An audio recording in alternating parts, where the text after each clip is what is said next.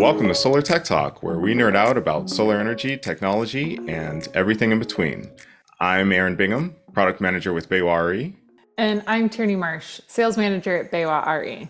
Hey, Tiernay. So I hear that you have been up to some really exciting stuff at BayWa. Um, I know that there's been some changes in your role. What's going on? Tell me more about it.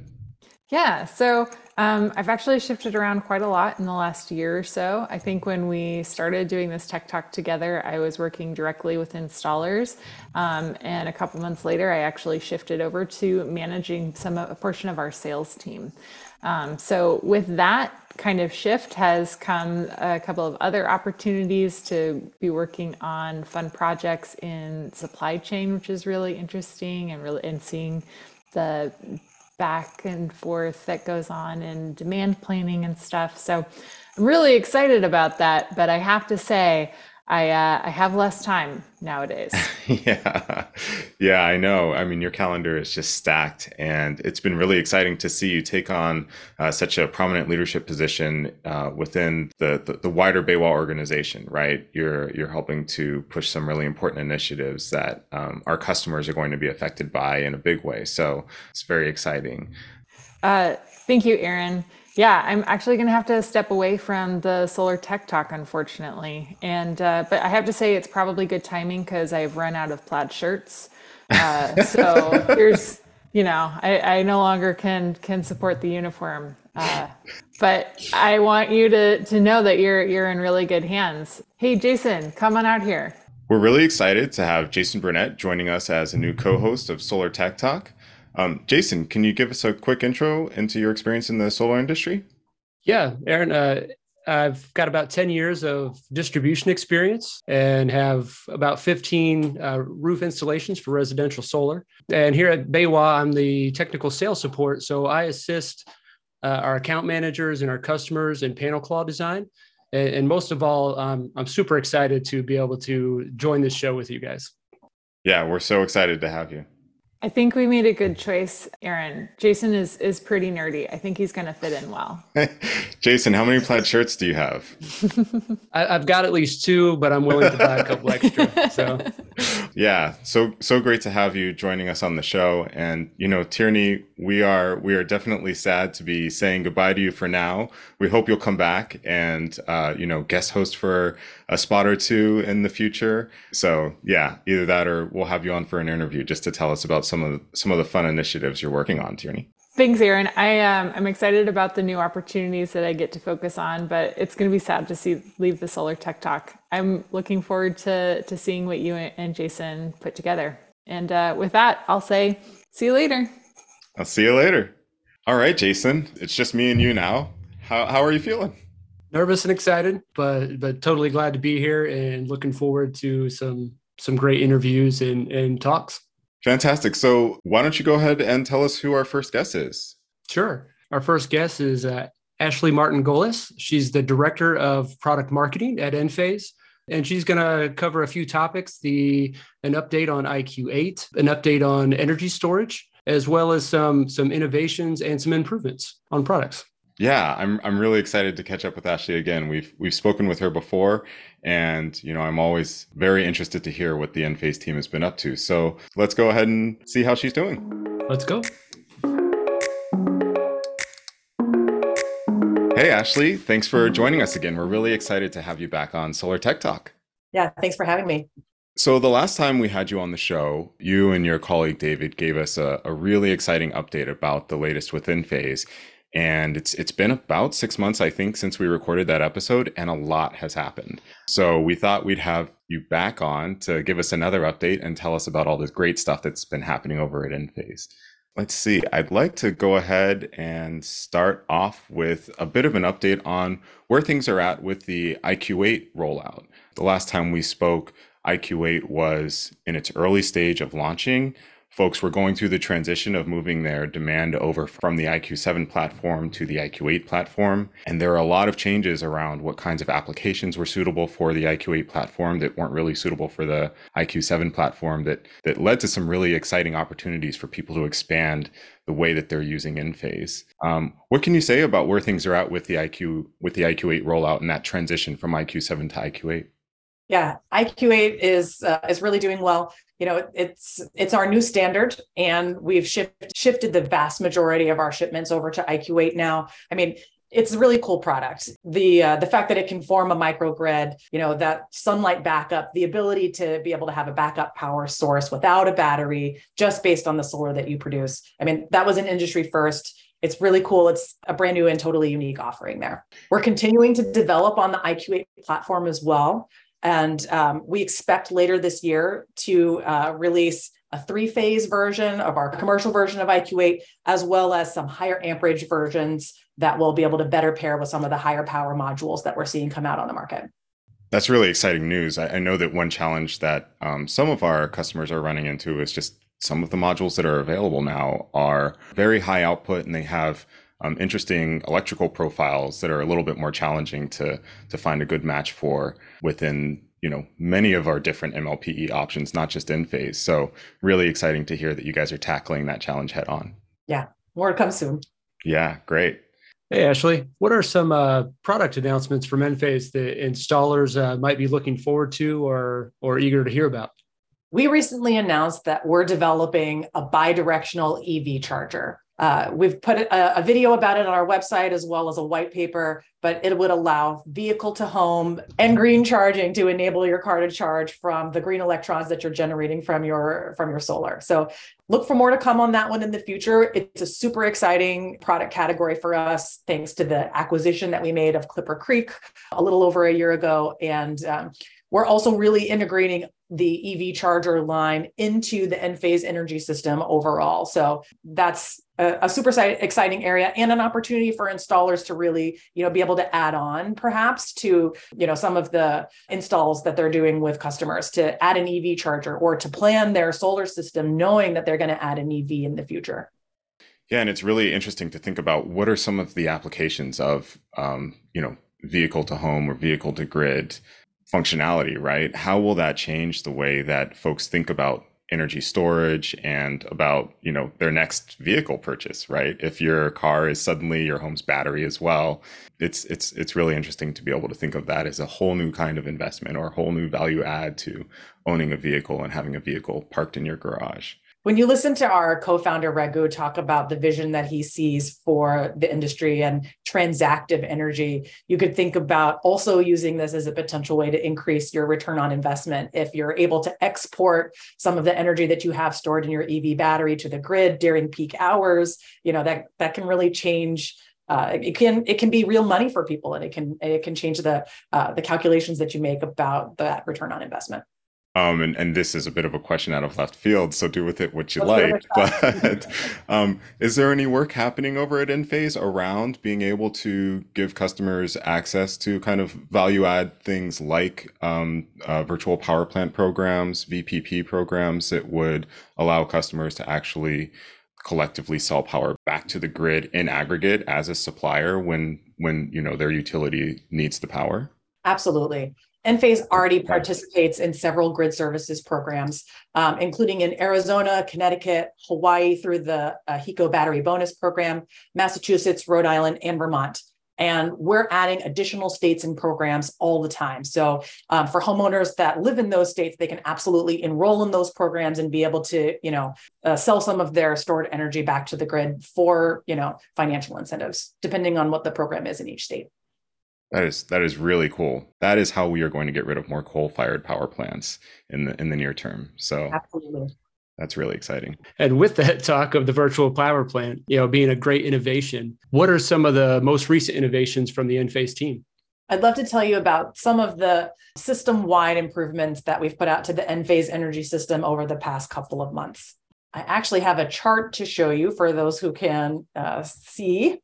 Enphase has uh, reduced commissioning times by about 70% over the past several months. So if you look back, um, April of 2022, we realized we had a problem. Commissioning times have gotten uh, as high as almost 300 minutes if you're looking at sort of like 50% of the fleet. And we knew that that was a problem. And we heard from many installers too that that was really making their their jobs very difficult. So we dedicated with like a maniacal level of focus to improving commissioning times over the past year. And you can see that we're we're now down to about 86 minutes um, for commissioning times. And we still think that that's not good enough, and we absolutely want to continue to make some improvements. Wow, but that's a that's a reduction of basically two thirds. Um, so it's a it's a huge improvement in the in the installer experience. And I know that this has been a pain point pain point for some of the early adopters of the IQ battery, mm-hmm. right? Um, I think that there were there were firmware updates that were happening that you know, for folks that are looking at the chart that um, actually sharing, there's a bit of a, a bump up in the commissioning time and the average commissioning time for 50% of the fleet after March of 2022. And that probably had to do with firmware improvements that were made, but that had to be then downloaded by some of those devices that increased the commissioning time. And so the Enphase team has made great strides in reducing that through making it faster for the devices to be able to get to the right version of the firmware and get on the same page as the, the rest of the Enphase fleet so that it can provide the same services. That's right. Steady improvement month over month. And you mentioned software improvements. I'd love to tell you a little bit about one of the software releases that we had come out late last year IQ Gateway software version 7.3.120. And that delivered three big areas of improvements. The first one is that it really sped up commissioning time. Like I said, or showed you on the other chart, almost 300 minutes in April of 22. Currently, we're at 86 minutes. And that really comes through the pairing of installer app version 3.27 or newer, along with this IQ Gateway software of 73120. And we plan to reduce that 86 minutes down to 80 minutes by the end of this month. And the way that we plan to get there is by pre installing that latest software on the IQ gateways, both at the factory and in distribution, like with BayWa. 73120 also came with some major improvements to grid transitions. We improved grid transitions by 4x with this release. And, you know, I think especially in areas that have a lot of grid outages, this will be um, a, a, really uh, noticeable improvement. Um, and we plan on uh, additional improvements to those in, in coming releases. Okay. And so by seamless grid transitions, we're really just talking about what the customer experiences as a blip in the lights or, you know, exactly. something dimming out when the power source has to change from grid to battery. Exactly. to PV. Okay. And we know that folks have had some challenges with the IQ load controller and in having those effectively shed loads or get properly installed. And so we launched a program in February of 23 for IQ Load Controller. So we saw a bunch of issues in the field where IQ Load Controllers were perhaps not being installed correctly or where we were having issues um, effectively shedding loads. Our field service technicians proactively look for systems that are having problems with the IQ Load Controller and then reach out to be able to go to the site to improve the installation or to make the IQ Load Controller more effective. And then lastly, the IQ Gateway software 73120 also had a big improvement in uh, communication stability. So, in terms of communication downtimes that might be as a result of the Zigbee communication between the various Enphase energy system components, we cut those down in half with that latest release. And our goal is to eliminate comms issues with the, the upcoming 735X release, which we expect to come out before the end of the quarter. Very ambitious. That's awesome. Wow. So your team has been extremely busy. Clearly, there's a lot happening on the back end to improve the software experience and improve the installer experience, and also make additional services available to Enphase customers that weren't previously available, whether that's your field service techs reviewing the way that the site is performing and watching out for issues, or getting to participate in virtual power plant programs. So much has been happening. There's another feature I'd love to tell you about that I think your installers would really benefit from. And this is again us watching out and figuring out where folks might be running into challenges. And that's sometimes comes up with CTs. We recently rolled out a new feature where you can actually reverse the polarity of a consumption CT without ever needing to visit the site we know that in, incorrect installation of a CT is a is a common a common thing, and we don't want you to have to actually go out to the site to be able to fix that. So now you can log into the Enphase installer portal. You might be used to calling that Enlighten Manager in the old naming convention, but there's a new feature in there where you can actually reverse the polarity so that you'll start to see the consumption data rolling into the, the app as expected. And so there's a quick little uh, screenshot over here for those of you who are able to see this uh, on the video feed. But um, very quickly, what you do is you click the gear icon to get to settings, then you click devices. Then when you click Enphase integrated consumption meter, if you look at the bottom of that screen, there's a little orange link that says reverse polarity, and you can click that to switch it um, and start to see proper consumption data flowing. And again, without a truck roll. Yeah, that's that's fantastic. Having done you know a few installations myself, you know, working with CTs, cramp wire boxes. I mean, that is that's great that uh, an installer can now just hop on their app, click a few buttons in settings, scroll down, and hit reverse pol- polarity. Like avoiding that truck roll, roll is huge. And Ashley, could you help me understand a little bit uh, more about IEEE 1547? And as states start adopting that, like what is the impact or what does that mean? Yeah, I'd be happy to. IEEE 1547 2018 is a new national grid interconnection standard. And it was published in 2018, so that's why 2018 is in the name there. But adoption has just started. So some states started ad- adopting just in January of this year. I, I'm happy to say that most Enphase products uh, are compliant with 1547 2018 without needing to make any changes. Um, but we, will talk in just a second about a couple of new SKUs that we're introducing to make sure that the full system is compliant. Um, a couple of things that are important to know is that this standard is not retroactive. So sites that are already installed today don't need to do anything. So these new standards only apply to new installations. So when installers are submitting their permit plan sets or their interconnection applications, you want to make sure that you're using the latest data sheets. We've updated those to show that Enphase products have passed UL 1741 SB third edition, which is what reflects that compliance with IEEE 1547 2018.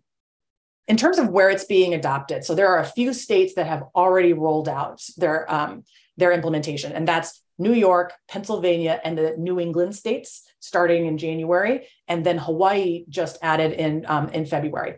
Next up, California and New Mexico adopt 1547 starting April 1st. So let's talk about which SKUs you need to use that are different in order to ensure compliance. Again, um, 1547 is about that grid interconnection. And so it's our communications products that have been updated to make sure that they uh, are compliant here. So IQ Combiner 4 and 4C, as well as IQ Gateway, now have new SKUs to comply with 1547. The products are still called the same thing, but the SKU number for the compliant SKUs starts with X2 instead of X or ENV2 instead of ENV for the gateway products. And to help you be able to tell the difference when you have them on site, there is a sticker on the box that says it's compliant with 1547 2018. That's great for installers in California, there's a couple of things that are happening all at the same time. So, like I just said when I showed you the map, April 1st is the adoption for 1547 2018. And I'm sure every installer in California is paying very close attention to the new net energy metering plan, NEM 3.0, which takes effect April 14th. So, for installers in this state, if you're trying to make sure that your project gets grandfathered into the old NEM 2.0, when you submit your interconnection application between April 1st and April 15th, make sure that you are using these compliant SKUs, the X2 and the ENV2 SKUs.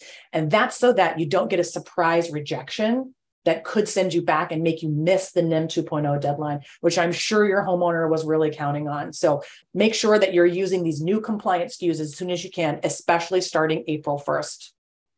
And so, are there? Uh, I see that um, you know compliance is limited to the combiner four and four C or the um, latest version of the gateway. So, are there any applications that, for instance, can't use the four or four C um, combiners to effectively meet this requirement? Great question if you have a legacy Enphase M series site that has the old Envoy S product, and Envoy S is not compliant with IEEE 1547 2018, and it will not become compliant. So if you are retrofitting an M series site to add IQ battery, it could be that that site would not be would have to have um, a micro swap actually to be able to get up to compliance because the M series uh, microinverters can't work with the IQ gateway or the IQ combiner. It requires that legacy Envoy S product. So that's as to whether or not that site getting the upgrade requires that new interconnection application. That's going to be up to the utility or the AHJ. And we're not really sure what's going to happen. So I, that's one of those you'll have to check with your utility to see what's allowed in that case. Yeah, I'd imagine in markets where things like NEM3 are taking effect in the same time frame, the uh, utilities' appetite for grandfathering in uh, system updates is probably going to be a little more limited than most of us would hope for. But I'm a bit of a cynic, maybe. We've definitely heard questions from customers when they look at like the CEC listing of products. They're like, "Oh, I see IQ8H 208 volts is listed as compliant. Is that the three phase version or the single phase version?" And it's the single phase version. Um, we we don't have a three phase solution that is compliant with AAA, uh, IEEE 1547 2018 yet. But like I mentioned earlier, we're continuing to develop that three phase version of IQ8. And when that solution comes out, that will be compliant with um, 1547 2018. Awesome. So we'll have to be on the lookout for for that next generation IQ8 based uh, commercial solution for those areas where IEEE 1547 2018 is being enforced, you know, through some method, right? Um, That's that's right. Folks, folks doing installations in those areas will just have to watch out for that and make sure that that they're specing those jobs appropriately for the time being. With all the great information that you've provided, um, are there any events that Enphase is uh, co-hosting, doing that we can get excited about? Yes, absolutely. Enphase is doing an IQ battery training roadshow, and we've got a few events coming up soon, including at the BayWa Plano location on March 9th and at Bordentown on March 23rd, with more to come. So be on the lookout for an email from your Enphase sales rep for information about how to sign up for these great events. Yeah, we're really excited to finally get to partner with Enphase and other manufacturing partners that BayWa works with to host roadshows. This is a, a new thing for our team. Um, you know, folks who've been watching us for a while know that about a year ago, we acquired the um, Beacon Roofing solar team, and that came with several branch locations um, that we uh, staff ourselves and we can hold events at as a, as a byproduct of that. So it was a fantastic investment for us, and we're really excited to get to capitalize on it in the form of roadshows with partners like Enphase. You all are the first partners, I think, that we're going to be working with on a roadshow. So it's really exciting to see you yet again trailblazing with us. And um, we hope to see a bunch of people out at the shows. Uh, reach out to your BayWa rep or to your Enphase rep if you have questions about roadshows that might be coming to your area or um, other opportunities that you might have to meet up with the BayWa team or the Enphase team at, at local shows or uh, roadshows. So I, I actually was lucky enough to get to attend kind of the the first iteration of the roadshow series that your team uh, or that the Enphase team is working on putting on this year, Ashley, uh, at Enphase headquarters a couple of weeks ago. And during that presentation, there was a really really interesting case study that I I didn't want to uh, leave today without having us talk about because I just was blown away. What can you tell us about what happened when um, some storms recently hit California and took their their utility power out of commission for a couple of big events, right? yeah, that's right it is a, a pretty fantastic story. The, his name is Bruce. That's the that's the homeowner. He lives in a remote area of Northern California. Uh, you mentioned he has uh, IQ7A. He has uh, 27 panels and my I, IQ7A microinverters. He's got two IQ battery 10s, a system controller two, and he's got generator integration. And it's really cool. We we actually just um, probably by the time that you're hearing this podcast, a video of Bruce telling his own story is going to hit the Enphase uh, webpage. Um, so you guys are getting an exclusive preview here with content that's not included in that video too. And when we when we look at the information from uh, from Bruce's system, right? There was it was very famous in the news. All of these crazy storms in Northern California in January, like record rainfall, et cetera. Um, Bruce is already in an area that experiences frequent grid outages, and he had uh, multiple outages in January, um, two of the longest ones. He had one that was about 24 hours, and then he had an eight plus day outage happen starting on January 9th. And Bruce was able to stay keep his home powered for that entire almost 9 days without having to change his lifestyle thanks to his Enphase system. So I want to talk a little bit about sort of what that looked like for him. So Bruce has a generator that he uh, supplements his system with. There's a lot of trees, and especially during this particular outage, um, for those of you who can see the screen, there's not a lot of blue bars, right?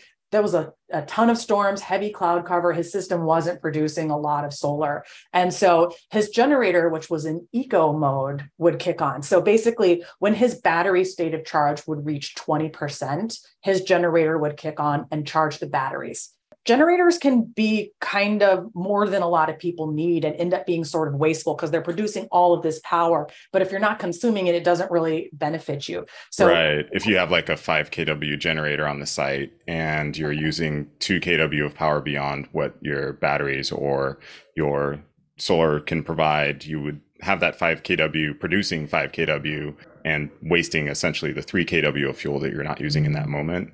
Yeah exactly. Okay but this situation, basically, you put 100% almost of that power that's, gen- I shouldn't say 100%. You put all that power that's generated by the generator straight into the batteries, and then you use it as you need. So you can see that the generator was running for, it would run like sort of full bore for not very long, and then it shuts off. So it's super fuel efficient. And then Bruce would run his home off of all of his his battery. So it would charge, the generator was charging the battery from 20% state of charge to 40% state of charge, and then it would turn off. And then he would run his home off of his battery. And then when he reached 20%, the generator would turn back on, recharge his batteries, et cetera. And yeah, and that's how he was able to maintain um, his lifestyle unchanged for that full eight days and seven hour outage. Um, uh, it, it's a really cool story that that shows how powerful that generator integration can be for extended outages um, and and how you know efficient it can be we got a nice uh, linear bar chart that shows about 15 minute intervals um, and we can see that the generators turned on very minimally throughout the day, uh, kind of bumping from that 20 to 40%. But it's also kind of showing that that we're maximizing that energy production by pushing it into the batteries and then able to trickle that out over the next several hours before we actually need our generator again. So it, it seems like a, a, great process, and this is a great visual as well.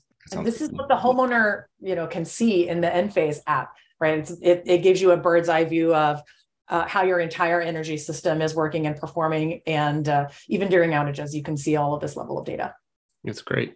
That's yeah, that's really exciting, and and it's so exciting to know that um, you know Enphase roadshows are coming back. Are there any other? I know your team has been putting so much work into pre- preparing resources and and making sure that um, folks that are out there selling the IQ8 ecosystem um, have have a lot that they can use to to to communicate with customers about the advantages of choosing Enphase. Are are there any resources you'd want to highlight for any installers that are listening to the program?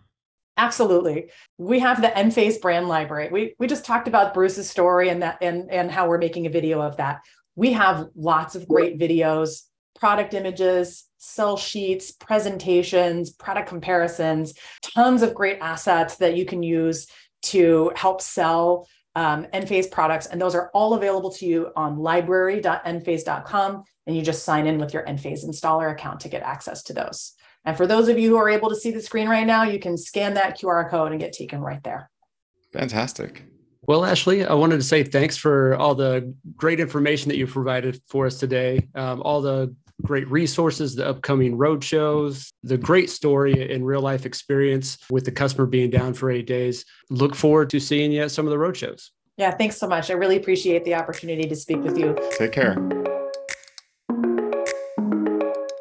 It was really great to catch up with Ashley. I I always love hearing what Enphase is doing, and it sounds like they're making some really significant strides to maintain their position as a market leader when it comes to innovation in the inverter and energy management space. I, in particular, was really excited to learn that they are putting a lot of energy into reducing commissioning times and making sure that the IQ battery is, is easier and faster to install. And uh, it was also great just to hear how uh, connecting policy, uh, she talked a lot about IEEE 1547 uh, 2018, and kind of in conjunction with NEM 3.0, and, and how to, you know, just make sure that we're paying attention to our dates when we're doing submittals for approval. Uh, and if it's after the April 1st date, we want to make sure that we're using the correct products we, we recently met with David Dunlap um, and and touched on these uh, same policies. Um, so how about we uh, hop over there and, and see what he has to say? Yeah, let's do it. Thanks for joining us, David. We're excited to touch base with you on what's going on from a policy perspective in the wider industry. We've seen quite a few changes, some of them that are being implemented, you know, AHJ by AHJ or state by state, and some of them that are being implemented from a from a federal level.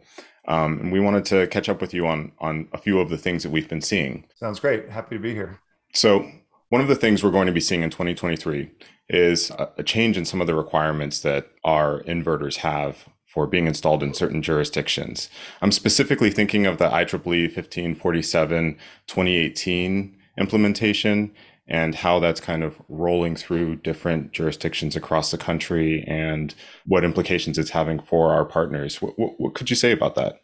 Um, sure. Yeah, that's a great one. Um, so obviously, every state uh, and every local jurisdiction has a different time frame for rolling through various uh, code cycles. And the IEEE 1547 2018 uh, sort of began that rollout in the earliest adoption states at the beginning of this year, January of this year. Um, and so, whatever that sort of cycle looks like in in your state, in your jurisdiction, kind of understanding when it goes into effect and then consequently which inverter products uh, are uh, already compliant or will be compliant by by the time uh, that goes into effect. So at the manufacturing level the manufacturers are um, actively trying to stay in front of it from the earliest states but it also sometimes means that their production volumes uh, will be ramping as they roll out a new compliant version. They'll prioritize the regions of the country the states new york california Massachusetts, et cetera, that are earlier in that time frame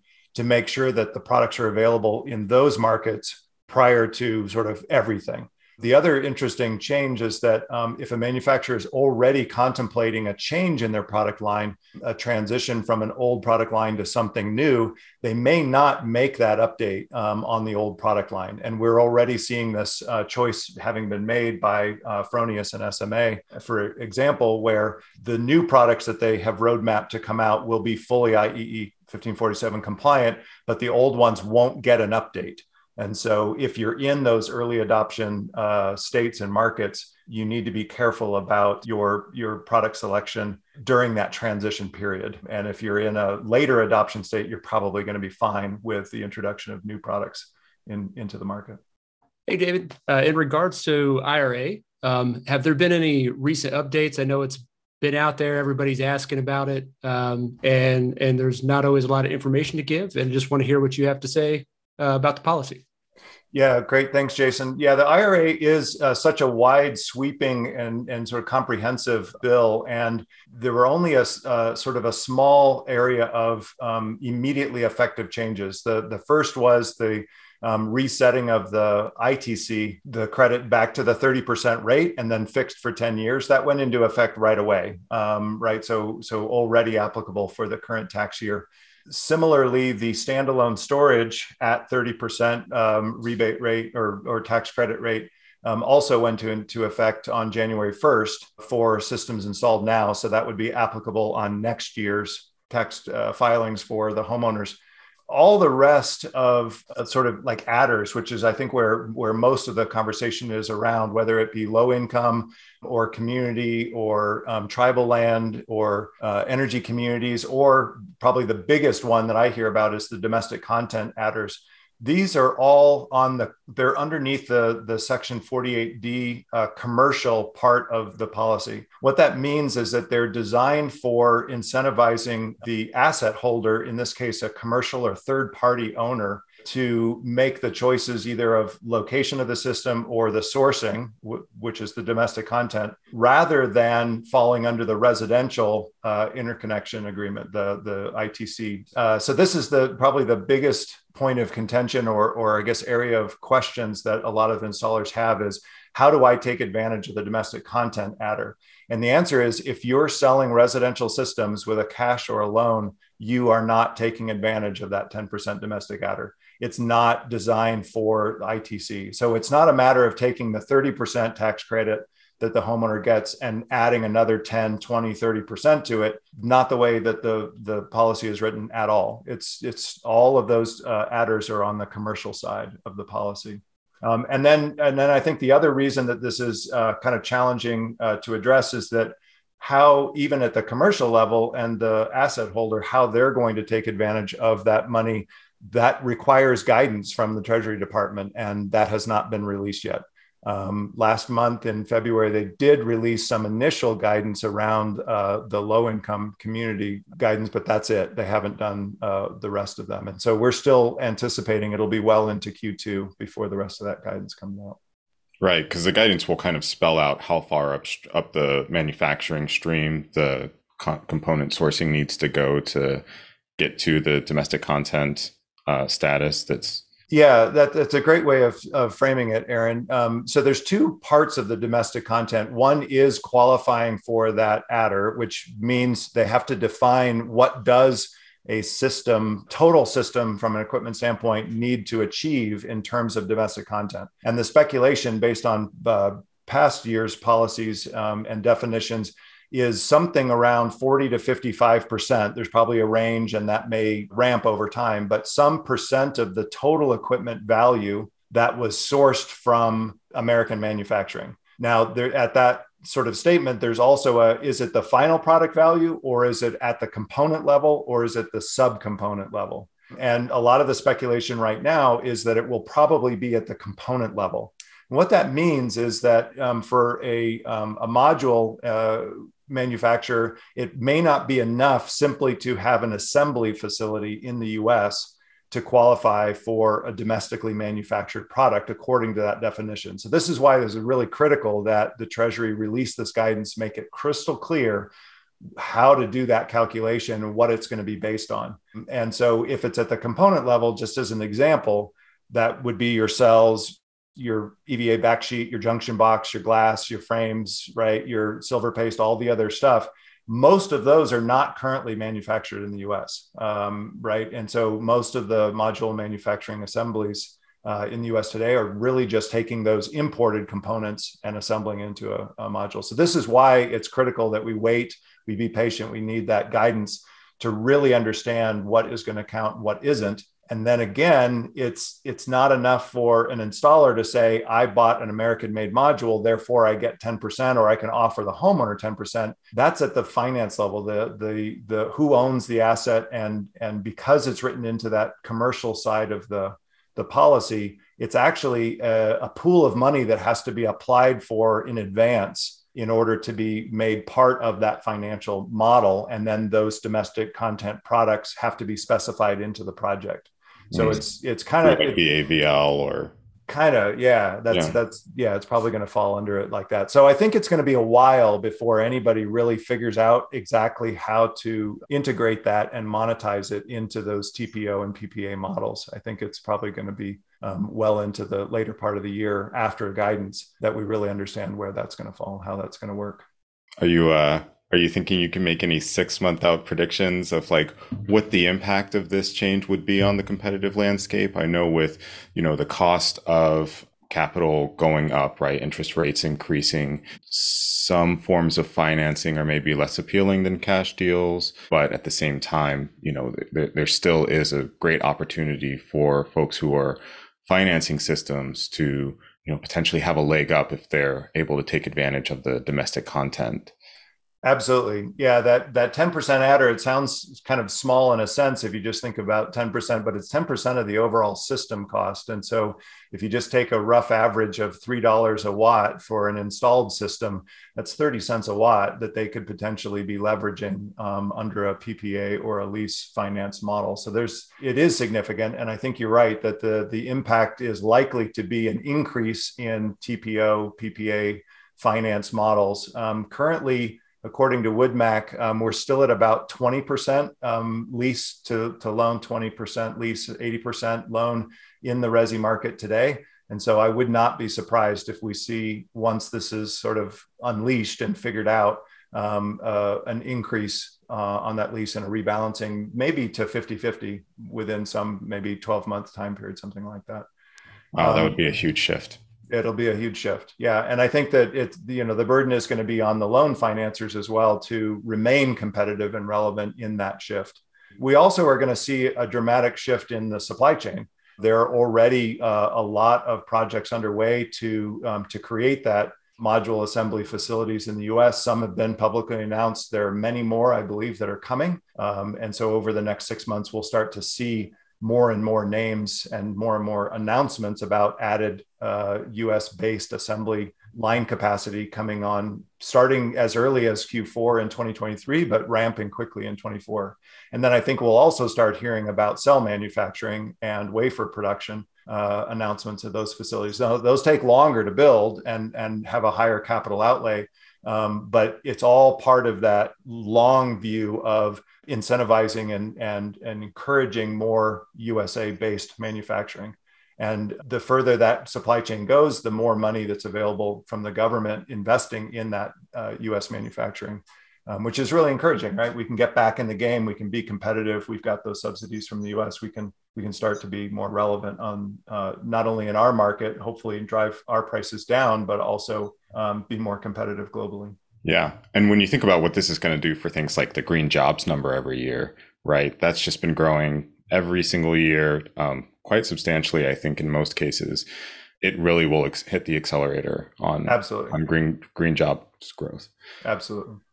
And I, I know, I know we have a few partners that have made announcements. I can think of Meyer Burger off the top of my head, and has Q Cells made an announcement? They did. Or, okay, publicly. Okay, yeah. So so Q Cells as Q Cells well. announced a pretty massive increase in their capacity. Right, they're already very well established as um, U.S. manufacturing down in Georgia. 2.5 gigawatt expansion of that capacity um, and almost on the heels of that announcement, they announced a, a deal with Microsoft, which uh, might consume a huge uh, portion of that volume. But I think the, the reality is it just really speaks to their interest in investing in the US as a core market for, for PV, which is fantastic. Um, Jinko is uh, obviously also already set up with their facilities um, REC is well on the way with theirs. And then, like I said, I think we're, we're going to see a string of, I'll say at least a half a dozen more names popping up over the next six months. That was fantastic. Thank you so much for that kind of broad update on, on what's going on with the Inflation Reduction Act. And it'll be really interesting to see how everything gets implemented in coming weeks and months. Yeah, always reach out to your BayWa sales rep if you have questions about the IRA or other policy issues that are having an impact on your business in your area. We we love to hear about you know what's going on for our customers, but we also can serve as a source of information for folks. So get in touch with us. Yeah, and that was great information on on the IRA, David. Um, and, and going from the national level, maybe getting a little more localized with with NEM three um, and what we're seeing there. Yeah, so California NEM 3, um, for those who are not aware, um, that uh, was passed in December and it had a 20, 120 day um, grace period for transition. So the sort of official date of change of that interconnection policy for the major investor owned utilities in California is April 14th. Hmm. So, kind of what's happening, boots on the ground in California, is there are many installers that are continuing to sell under their current strategy, I'll say, of the NEM 2.0. They've got this sort of ever shrinking window of opportunity to sell existing PV only systems with rates for the net metering export fixed for 20 years. Um, so, very viable sales still, but a limited duration of opportunity to make those sales. And then, um, assuming they get those uh, contracts closed with with their homeowners and the um, interconnection agreements uh, filed by uh, April 14th, then they have three years to make those installations.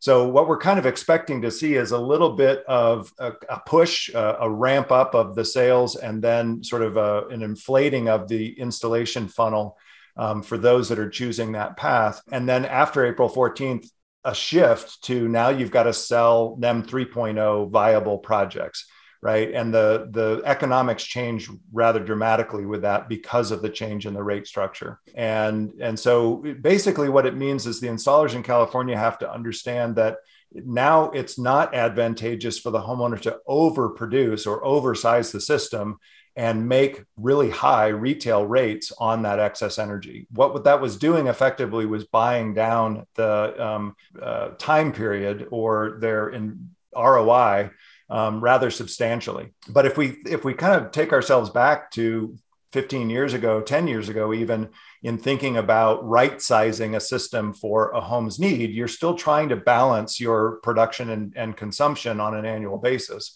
And if you're now no longer as incentivized to export power, then you just want to do more self consumption and you want to have a system that's better sized to the needs of the home. And the, the way the rate structure is built, um, there are some advantages to being able to very strategically export power at the high rate periods and avoid exporting power at the low rate periods. And so, how does one do that? You have to add storage in order to, to be able to manage that.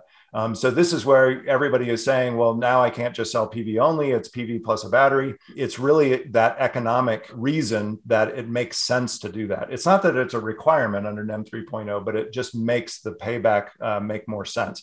So it is going to add the cost um, upfront for the system, but being smart about it, not oversizing the PV, adding a reasonably sized battery and a system that's um, tailored towards a time of use use case it doesn't have to be a dramatic increase in the cost of the system, and you can still make the economics uh, work. So this is the challenge that the installers are, are working through now, and we we really encourage you if you're in the installer seat, uh, reaching out to to our California sales team uh, to work with um, the folks at CALSSA and and others to kind of help figure out your strategy and your plan there there are very viable paths to to maintaining your sales and and your business um, strength in california. And uh, you do have to figure it out at some point. So in my opinion no reason to wait until af- after april 14th to start working on that figure out that path. Yeah yeah, there is there is a path to viable business, but it does involve probably a, a much greater percentage of deals being signed with a small or medium size energy storage solution attached. You know, that is going to drive the overall cost of your average system in Cal- installed in California likely up, right? Because you'll have storage plus PV instead of just PV standalone in in many many cases. Exactly. So um, there there will be a market adjustment and it's it's going to be really important for folks who are installing in California to get very comfortable with the energy storage installation requirements in their area, understand what the AHJs expect, where are you allowed to install batteries, you know, when do you need impact protection and things like that in your plans so that your your installations get approved without any hiccups. It's it's it's really important to go ahead and try to get the jump on that right now. Start having those conversations with your local permitting offices right now so that your team is uh, able to sell in that new environment confidently. Absolutely. The one other thing that's come up for me around that in in that learning curve is that installers I think may need to think a little bit more robustly around the difference between that economic sort of time of use use case for the storage, which I do believe is going to be the cheapest uh, system uh, net cost overall because you don't have to invest in a large battery nor do you have to do a lot of like whole home backup kind of capabilities. Right. It's, it's really just that um, optimizing your your net exports uh, very carefully, and so that's that is kind of the the cheapest path.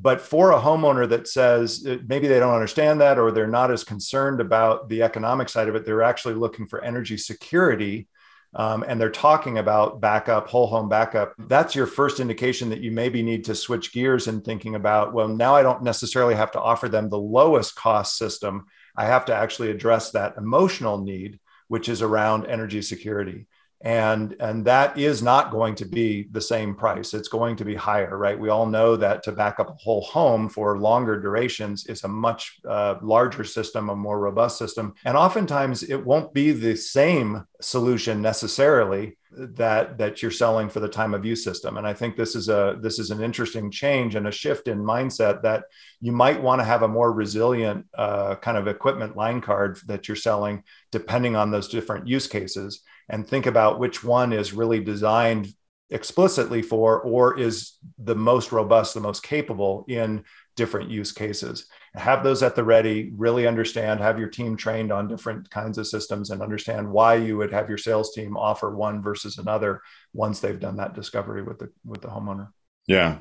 Yeah, and it's it's really important for folks to understand what other value adds they need to be prepared to talk about when it comes to installing PV plus storage as a, your predominant sales model, right? Things like main panel upgrade avoidance um, really do add a lot of value, you know, right there and, and at the front of the deal. Um, you can say, you know, we're saving you X amount by avoiding a main panel upgrade by using a, a system that's certified for energy management, right?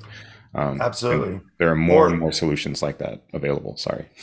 yeah, no, absolutely. I totally agree, Aaron. And I think we can even go a step further and encourage the installers to think of themselves as electrification contractors or or energy management contractors rather than just PV installers or solar installers right so there's a more robust offering maybe you even want to do it in stages you want to set the homeowner up for long-term planning and success maybe you want to come back and visit them in two years, three years, add some more energy, uh, electricity using appliances like EV chargers or other electric appliances. Um, and, and really understanding at the system level, at the home level, what's needed to optimize that. And so maybe even smart load controls, like you said, it's sort of an energy management environment, energy management system holistically that you're offering the homeowner now instead of just just a single generation source, right? A power yeah. plant on the roof. Yeah. Yeah. Hey, Mrs. Miller, I, I, see that you're really interested in batteries. Does that mean you're going to be electrifying your home? Are you getting rid of your gas stove or going to a hybrid? Do you need 220 in the kitchen? Those kind of upsell opportunities are, are going to be rampant. And so to make sure that as your team is having those conversations with customers, they're looking for those opportunities and making sure that they can actually take advantage of them um, with the way that the company is structured to do installations and other electrical services um, was going to be really important. David, with the you mentioned uh, staging, the ITC now being uh, eligible for ESS systems for residential, would that be a viable market to push into of of doing the ESS system first and adding solar, or as far as the the tax incentives go? Um, absolutely, it's a possibility. Um, I would, I, I, guess, I've tended to think about that um, standalone storage opportunity as a retrofit opportunity. So rather than being forced to install batteries at the time you're installing the solar, you now can go back to those million solar roofs that already exist in California and add storage to it today with the benefit of the 30%. But you certainly could go the other way too. Um, I think the the the tricky part there is understanding a battery has to be recharged. And so, what is the use case? Why are you installing it? If it's for a backup purpose, how are you recharging it? And if you don't have a PV system, you're probably recharging it either from the grid or from a generator. Um, and so thinking about what the long-term plan is, and again, if you're thinking about it from an electrification standpoint, then you maybe wouldn't want to go the, the generator route um, or the generators there specifically for a, a, longer duration grid outage or something like that. Yeah. So again, uh, I think it's just a sort of a more robust and a longer term view of the opportunities and that 30% rebate makes it um, much more uh, affordable for for more folks and are, are we seeing um, NEM like or NEM 3 like changes in other states that you've heard of? Are there other areas around the country where there are policies uh, or there are policy initiatives that are really trying to focus on reshaping the way that net energy metering is is handled within the state? Absolutely. Um, the two states that come to mind are Florida and Minnesota. But I think for me, I tend to think about this in the in the bigger picture of kind of the the long term path that um, solar has to being truly competitive with traditional um, fossil fuel source energy. We've already at the utility scale passed the point of parity for unsubsidized solar generation is cheaper than natural gas or coal. Um, that's fantastic. And I think what we're seeing at the state level and the interconnection level is we need to find uh, sort of the growing up of, of that energy supply chain, if you will. Um, the utilities, sometimes we think of them more as our enemy than our partner. But at the end of the day, we're talking about adding clean generation into a grid that is now a hybrid grid of multi sourced um, energy production in a distributed model, which is what PV on every residential or commercial rooftop is, we want to optimize that energy usage. We want to share it more locally. And, and there needs to be a net metering mechanism to allow for that, but it doesn't necessarily need the same economic argument that it needed 10 years ago. So I think there is a maturation, a growing up that that naturally occurs here. And you look at a, a, market that was really constrained from from an energy management standpoint um, i'm thinking of hawaii here. Yeah, um, they couldn't case. handle the amount of input that solar had. So they had to do something very dramatic and say zero export. Um, that is kind of the approach that some states have taken. It said we're, we're we don't know how to manage this at the utility level, so our answer is going to be to cut it off that's obviously not the right answer in the long term. The long term answer is get better at energy management and figure out how to move those electrons around and share them equitably rather than kind of the old school model of single uh, generation and uh, one direction pushing of that energy to a to a consumer and and that consumer you know can't share it around or push it in other directions. So if we think about energy more as a circular model an energy management model net metering is essential to stay in place but it just may not have the same economics that it that it once had. And i think that's just growing up right? And and as the the financial side of it becomes more clear and, and more competitive we have those opportunities in my state in New Mexico, we still have net metering, but there's the the um, the REC credits are basically gone now. But at least we're still connecting the solar. We're still allowing it to be introduced into the grid. Um, we we don't have the high levels of penetration yet, um, but I think that's inevitable um, across most states. Yeah, time. yeah, yeah. The line keeps moving, and uh, we keep moving faster to catch up. So, yeah, absolutely. I think we're up for the challenge.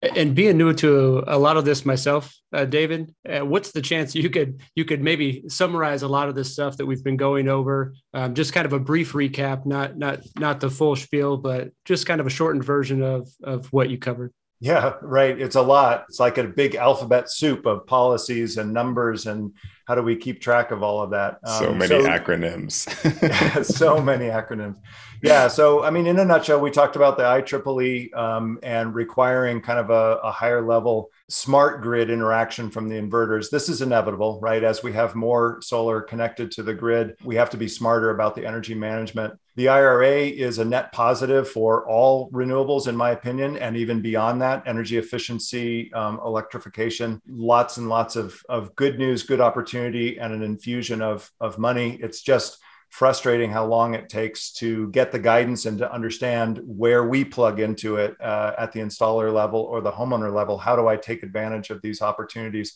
Really exciting. They're definitely going to have long-term impacts on the demand and the viability of, of solar for, for decades into the future. Uh, really excellent.